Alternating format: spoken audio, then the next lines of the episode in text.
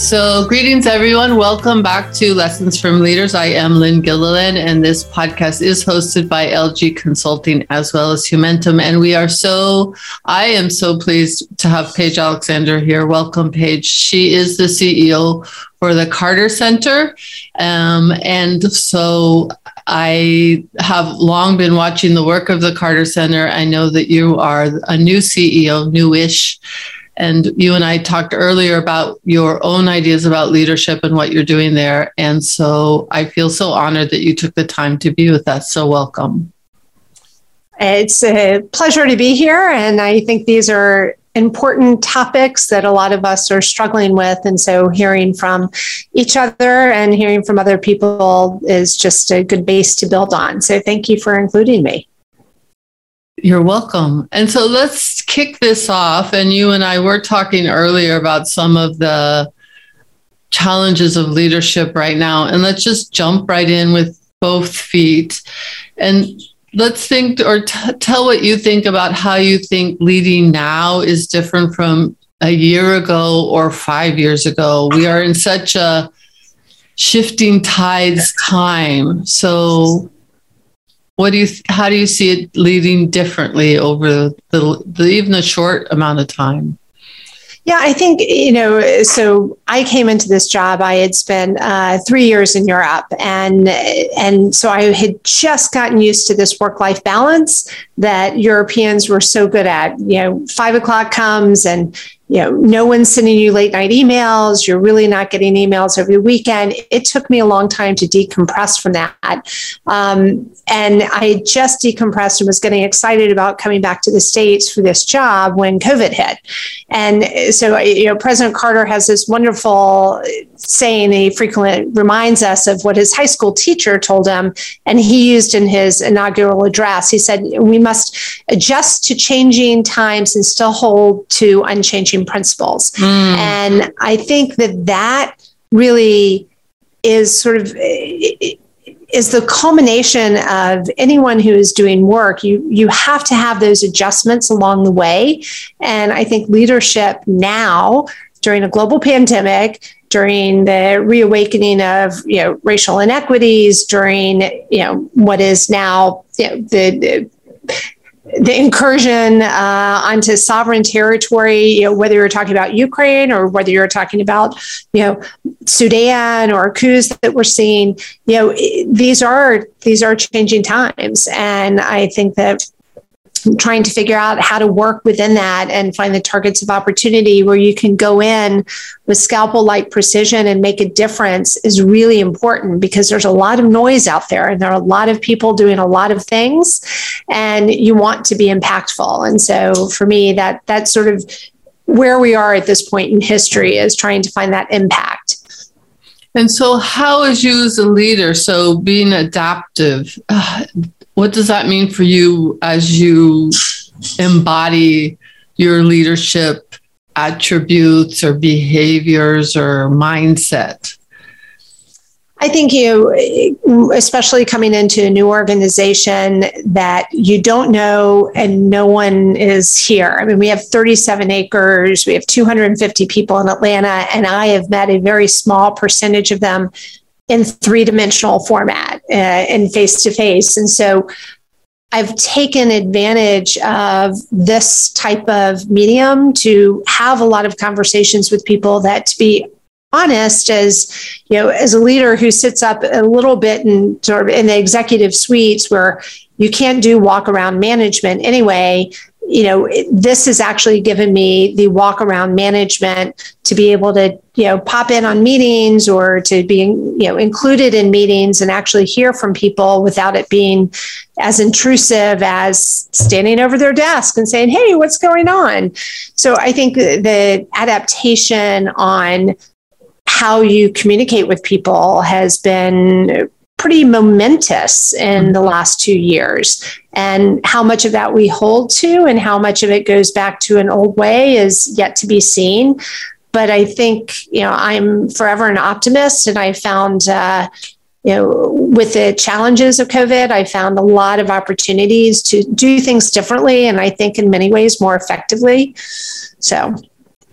So there's the, so communication's always important. And whenever mm-hmm. I do like the, um, you know, a discovery, uh, analysis of an organization, I can always guarantee that communication is going to be one of the issues people struggle with. So, and we are talking about the, the medium, like how we communicate through Zoom or walk around. And then there's the, also the, what you're saying, right? Okay.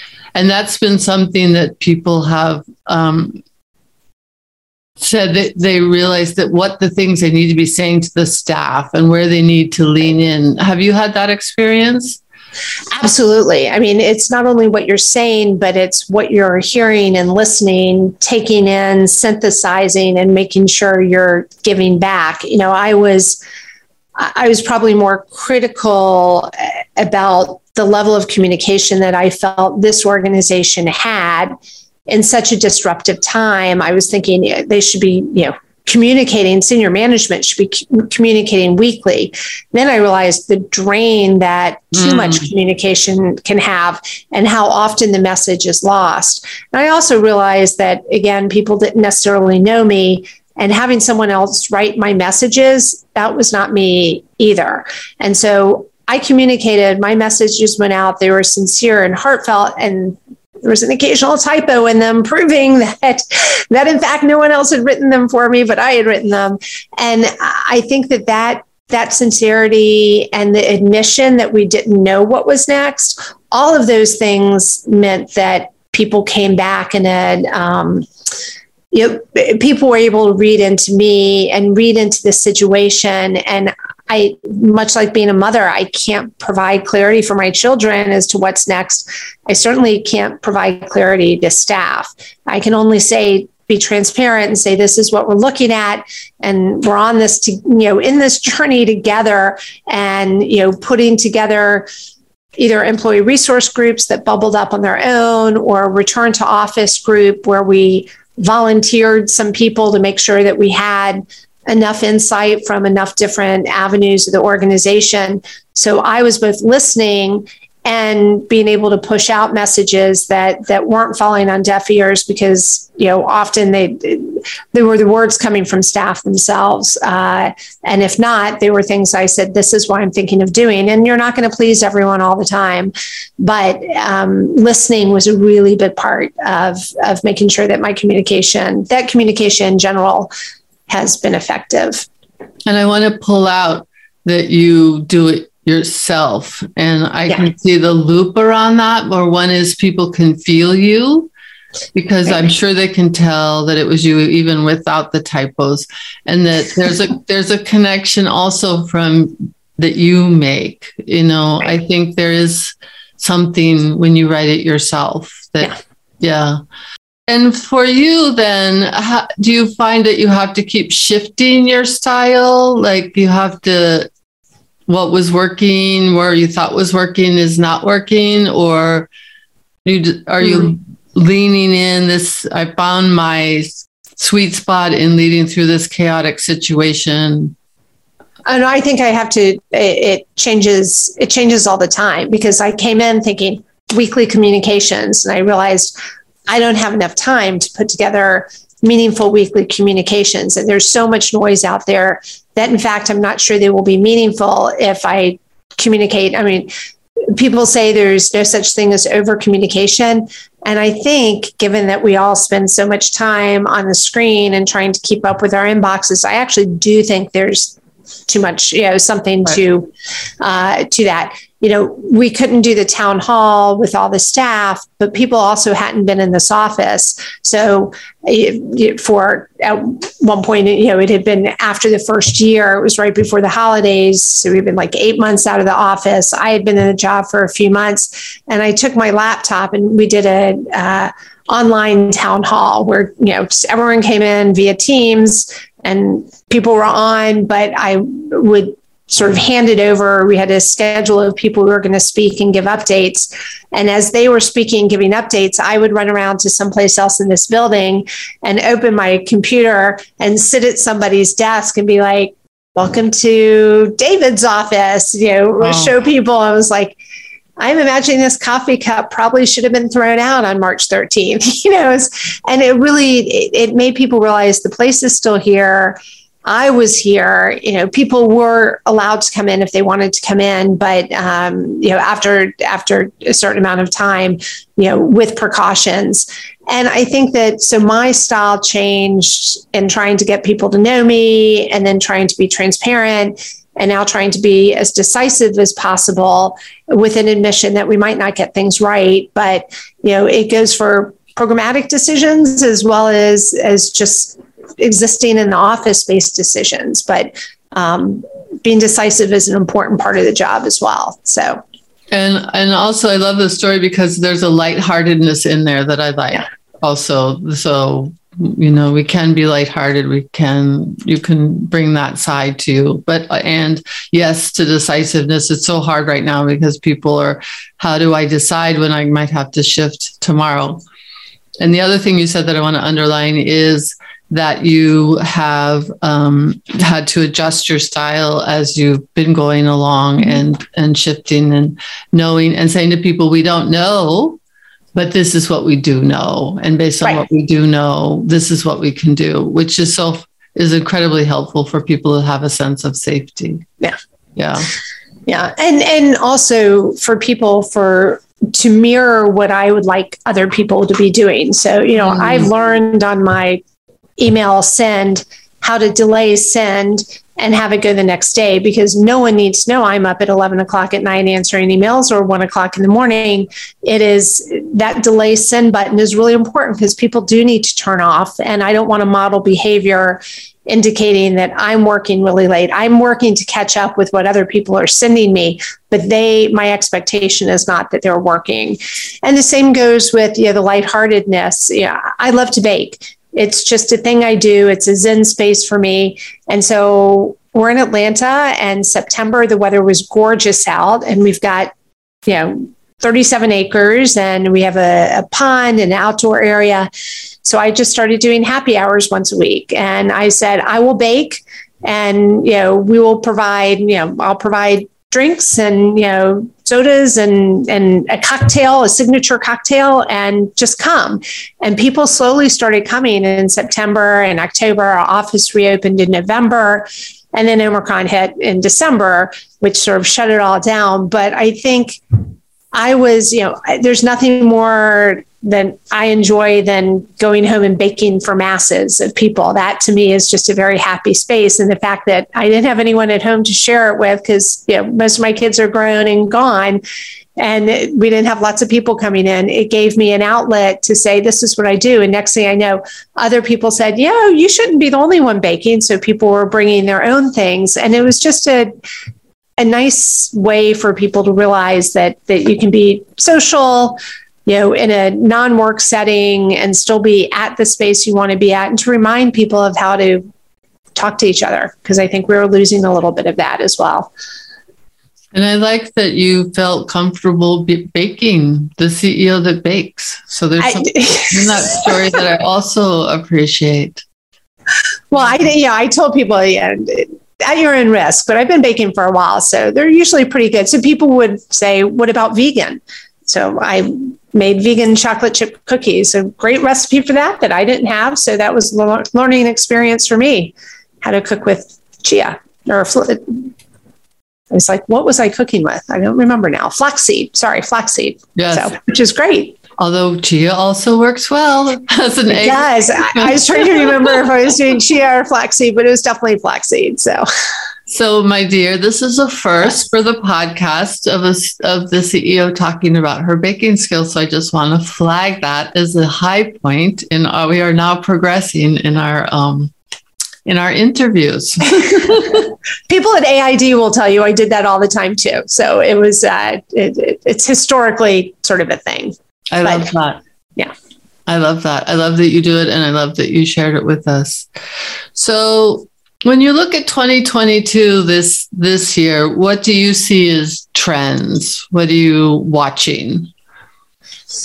Uh, you know, if I were to have crystal balled what I thought twenty twenty or twenty twenty-one would look like, I would have been caught off guard. Um, you know, I think in twenty twenty-two, you, you could have talked to me last week and I would not think that I'd be spending the day trying to get two additional cars into a caravan to get into Poland today. Um, people fearing for their lives. So it, it's hard to guess what the trends are. I think people are trying to find that balance and find their equilibrium. Mm-hmm. And so the, the beginning of every year, uh, my family, we all pick a word of the year. And, you know, I think equilibrium, you know, resilience was last year, you know, equilibrium is this year, because I think we really are somewhere between, you know, the world we knew before COVID, B C, the world we knew during COVID, right, and what this is going to look like afterwards. And so I think twenty twenty-two is going to be people coming back to the office, but not five days a week. And again, coming from Europe, that's fully acceptable. I spent three years commuting to Brussels two days a week and working from Amsterdam at home three days a week. And that was totally understood by people. Um, I think we're going to start finding that. And so people are going to hopefully take more of a European uh, work-life balance. At the same time, I think there's more that's needed in the world, especially in the space that the Carter Center works, both global health and peace. I think that there are more interventions that are needed, and the importance of being thoughtful about those interventions, because they're not going to look like election monitoring used to look like in, you know, in nineteen eighty-six when we started doing it here. You know, there's so many new technologies and the range of, you know, in a range of fields that offer us all these opportunities that were not imagined when we started. And, you know, ten, even ten years ago, we didn't use Twitter or Facebook or Instagram or YouTube, but, you know, now we're using G P S satellites and drones and botnets and, you know, using, using all different technologies to get the job done that we did not have.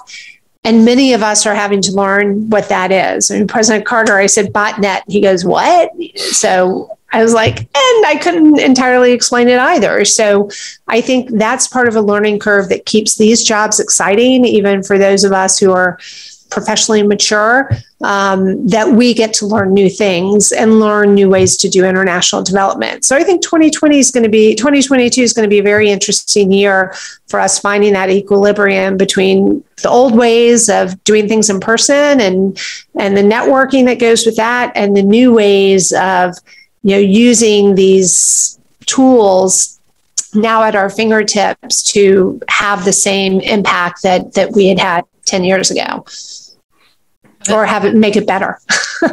And I like equilibrium, because it also, maybe we find our equilibrium in living in a state of constant change. Like that becomes, we can find our equilibrium in that, as opposed to, right. Whoa, you know, there right. is a place like, um, I think of a skateboard, but it's probably not. It's like surfing, being able to surf no matter what are the waves that come up. So thank you for the word equilibrium. I might borrow that also. And switching gears a little bit, when you think you've been leading through some very challenging times, you became the C E O during a very unusual time in our history.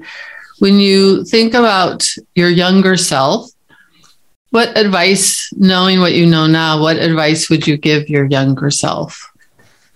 Um, patience. Mm. Uh, I think, uh, I think there's a lot to be said for righteous indignation when you see things going wrong, but you also have to step back, be a little bit more attuned to whether it's the culture, whether it's the individual, you know, people that you're dealing with. You can't go in as headstrong as you might feel in your heart you should. Mm. And so I think that that is, um, I remember someone telling me I was righteously indignant, and, or no, I was indignant. And I said, I was being righteous about an issue. And they said, well, you're being righteously indignant.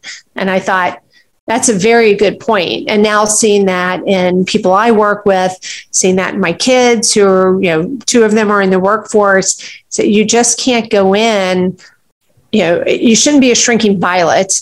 Um, And I think women often actually worry about that, that, you know, either they're going to be spoke, talked over, or everything they say has to be brilliant to prove a point. And yeah, so it's that, it's that balance, and it's um, knowing when to be properly indignant, righteous or indignant, or righteously indignant at the proper time.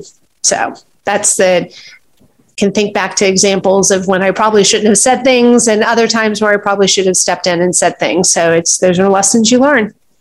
And so it's like, you know, balancing, not letting go of what you're trying to change and speaking to it, and being patient for whatever. I mean, there's so many reasons right. to be patient. People aren't ready yet. T- things do take time to change. You can alienate people, but if you sometimes, yeah. if you are righteously indignant, you're not going to get anywhere. So is that what, when you think about patience, is that why I have patience? Yes, I, but I think it all comes down to listening. Uh, I think that is the biggest example I try to give people, is that you're, you only learn from listening, and you don't know everything, and you never will know everything. And you have to listen in, you know, emotionally, physically. You have to be well aware of what you're trying to, where you're trying to have impact. And, uh, so if you listen, it allows you to weigh in at the at, at the proper time. But you have to wait. Don't wait too long right. to weigh in. But you do have to be respectful in in all ways. We should develop a whole course around this, because that's the how to make things happen in a way that that is respectful and impactful, and yeah. you're not letting go of what you believe in. Yeah. Right. Paige, anything that we haven't touched on that you would, that we had, or you'd like to highlight? No, I mean, I, I, I will say I, I'm incredibly lucky, because I deal with such a smart group of people, and I, in every job I've had, I've often thought, you know, I, I couldn't be in the job that a lot of these people are doing, because I don't have that tech, deep-seated technical knowledge, you know, but because of that, it means every job I've been, I've been able to learn. And I think that's what people should go after. And that's what I tell my kids to go after too. It's like, you don't want a job that you know how to do everything, mm. because unless you're a doctor, or unless, you know, you, you, in my case, I have a lot of epidemiologists here, and I'm, you know, we're going to bring epidemiologists on because they're good at what they do. Um, but a lot of times it's just a very strategic way to think. And I think that that's how you have to look at any job that you're taking, you know, whether it's a leadership position or whether you're working with a leader. You should be able to take away every night. You should be able to walk away from the office and say, I learned a lesson. And um, that to me is one of the most important things about any job, at whatever level you're at. You've, you've got to make sure that you're learning. Um, so you spend a lot of time working, uh, more time working than you do with your family. And so when you're doing that, you should be fulfilled, and that will make you very good at what you do.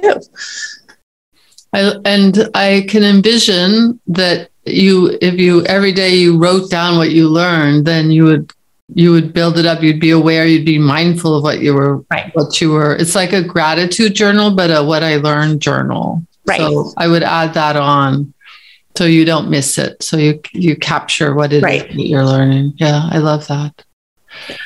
Paige, thank you so much for taking the time and being with us, for, for doing the work that you're doing, and um, for sharing us about your baking skills.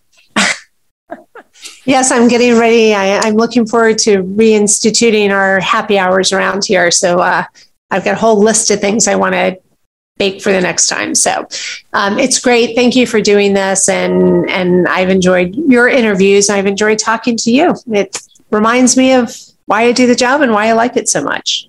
Lovely. Thank you. Thanks. Bye, all.